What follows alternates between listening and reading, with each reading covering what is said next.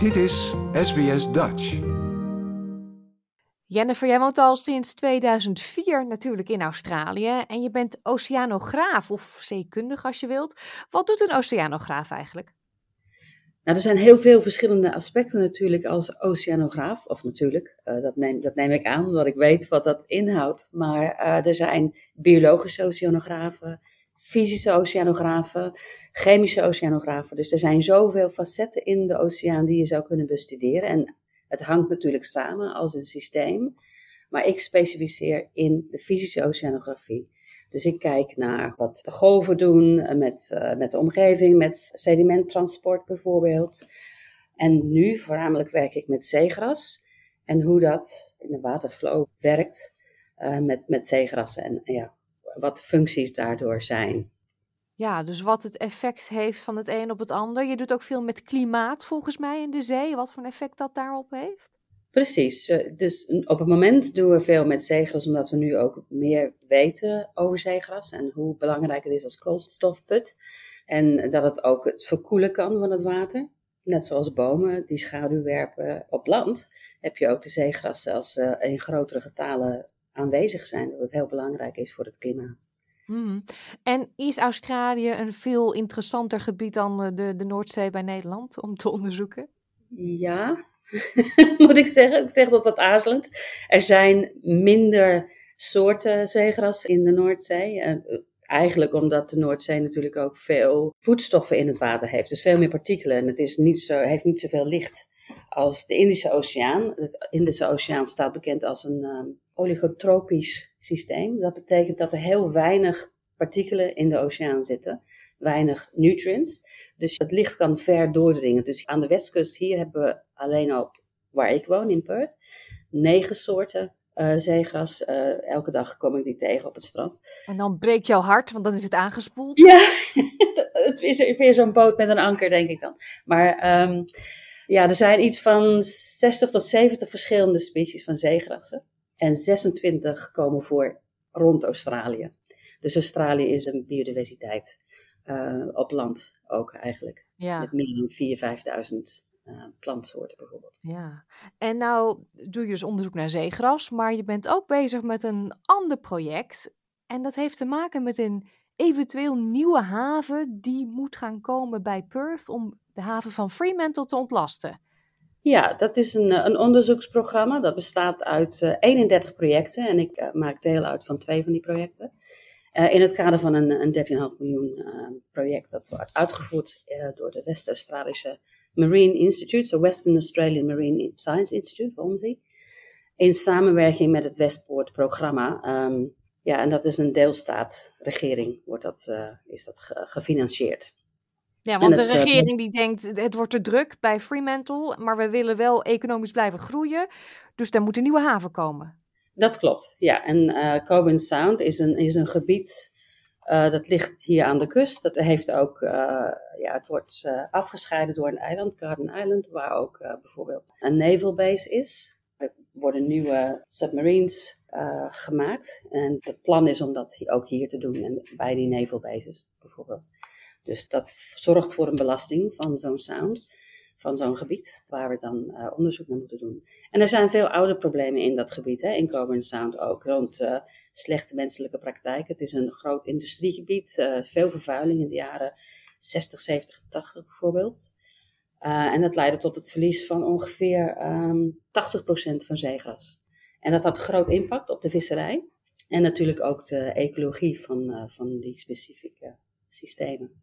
Ja. en wat jij met collega's aan het bekijken bent, is dit nog iets wat um, de beslissing kan uh, keren, zeg maar? En gaan jullie een advies geven en wordt daarop een beslissing gemaakt? Dat is denk ik misschien mijn vraag. Want jullie kijken dus met dit plan wat er nu ligt, of met deze plannen, wat voor een effect gaat dat hebben op alles wat leeft, op het water en de dieren en de, nou, de vegetatie, et cetera? Ja, we hopen dat we innovatieve herstel- en rehabilitatiemethoden van zeegrasweiden testen kunnen. Met, met het doel om de veerkracht van die ecosystemen te versterken en te verbeteren. Uh, en om, die, uh, om te onderzoeken hoe dat zeegras dan kan worden versterkt om beter om te gaan met klimaatverandering ook. En natuurlijk als een haven daar zou komen, wij geven advies zodat het plan zo goed mogelijk kan worden doorgevoerd zonder een negatief effect te hebben op, de, op het gebied.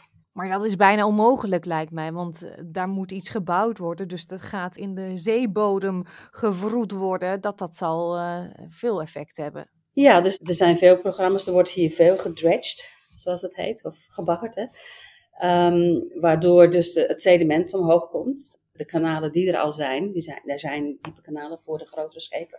En dat uh, moet af en toe, omdat het dicht slipt, dus hydrodynamische werking in de sedimenten, die, ja, dat is allemaal een dynamisch uh, gebied. En dat moet dan eventueel een beetje meer verdiept worden. Maar het is niet zo dat er een, een nieuw kanaal wordt gegraven, bijvoorbeeld. Dus het wordt zoveel mogelijk met wat er al bestaat gewerkt. Maar wij geven het advies aan de Australian Environmental Protection Agency. En die zullen dan beslissen met de gegevens die al deze projecten leveren, hmm. hoe dat dan gaat, uh, gaat gebeuren. Hmm. Want kan je een voorbeeld geven wat er zou kunnen gebeuren als er ergens een nieuwe haven wordt gebouwd? En wat voor een effect dat dan heeft? Ja, dus een nieuwe haven heeft vaak ook havenrules nodig om het ja, te beschermen van de grotere invloed van de watergolven, dat soort dingen. Zodat de schepen veilig in de haven kunnen komen. Dus er zijn muren die dan in, in de zee worden gebouwd, zeemuren, die worden gebouwd. En dat leidt tot een verstoring van het sedimenttransport van een normaal gesproken dynamisch gebied aan de kust. Hè, waar je dus het sediment gaat van noord tot zuid hier. En als je daar dan muren of groins of pieren gaat bouwen, dan wordt dat. Um, kan dus in één keer niet meer verder. Dan kan het in ieder geval in, niet meer verder, inderdaad. En dan in de gebieden waar het niet meer kan, dan krijg je dus dat het zand uh, ja, niet meer voldoende is en dat het dan gaat eroderen. Ja, dus dan krijg je erosie van het duingebied, van het kustgebied. En dat is natuurlijk minder uh, goed. Mm -hmm. Ja, en dat zal dan weer effect hebben op de dieren die er leven, op de vissen, op, uh, op andere ja. planten die er groeien. Ja. ja, is dit een langlopend onderzoek? Ja, dit programma loopt tot mid volgend jaar. Um, en voor ons is het heel belangrijk omdat we al heel veel meer uitvinden wat zeegrassen betekenen voor het gebied en hoe we dat kunnen verbeteren. Dus niet alleen is het goed voor het gebied dat we daar zijn en, en heel veel basislijn uh, studies doen, waarvan we, we hebben zoveel meer dieren ontdekt bijvoorbeeld in, in het sediment zelf. Omdat we daar niet echt naar gekeken hebben, constant. Maar nu heb je met zo'n zo'n groot project, met zoveel verschillende mensen met verschillende achtergronden, dat we dit kunnen uitvinden. En dat is natuurlijk fantastisch. Um, dus je komt ook uh, verrassingen tegen, positieve... We komen verrassingen tegen, ja, nieuwe, nieuwe species en uh, van alles en nog wat. Dus het is... Normaal gesproken, als je op het strand bent, uh, denk er maar aan, dan denk je, je legt je handdoek op het strand en je gaat wat zonnebaden. Maar denk eraan dat je je handdoek legt over een een immens commune van diertjes die daar in het zand leven. En dat heb je natuurlijk onder water ook in het sediment. Hmm, ja. Nou, wordt het onderzoek gedaan door vier universiteiten samen? Ja, dus er zijn ook consultancies die aan meewerken, maar ook uh, universiteiten. Dus uh, Perth heeft vier universiteiten, openbare universiteiten, die daar aan meewerken. Ja. Ja, nou kan ik me voorstellen met een tijd dat klimaat steeds vaker besproken wordt en de gevolgen daarvan. En dat er toch ook steeds meer mensen denken, ja, overheden, grote bedrijven, ondernemen is wat meer actie, want het gaat fout. Mm -hmm. Hoe gaat dat met zo'n nieuwe haven? Brengt dat ook dingen teweeg in de community? Ja, en, en de um, ja, community is heel erg actief in West-Australië. En er zijn projecten die inderdaad ook afgewezen zijn vanwege het negatieve effect dat ze zouden hebben op uh, de ecologie uh, hier in, in het uh, kustgebied. Ja. Hmm, ja, maar zou een onderzoek van jullie zo'n project kunnen stoppen of dat niet? Dat is een moeilijke vraag. Dat zouden we misschien wel willen. Maar we kunnen economische groei ook niet tegengaan. En ik denk als het ergens moet gebouwd worden, is dit gebied waarschijnlijk een iets beter gebied dan in bijvoorbeeld een pristine gebied waar nog geen industrie is. De groei zal komen dan beter in een gebied wat al bepaalde faciliteiten heeft, die we wat uit kunnen breiden zonder te veel effect te hebben op het gebied, dan ergens waar nog geen industrie is en het te verstoren. Hmm, ja. Wanneer is jullie onderzoek klaar? Het is nooit klaar, Pauline. um, Wanneer gaat het advies naar het beslissende orgaan? Dat gaat jaren duren, denk ik. reports die we elke tijd ook doorgeven. zijn maandelijke reports, maar ook uh, jaarlijke reports die we moeten leveren.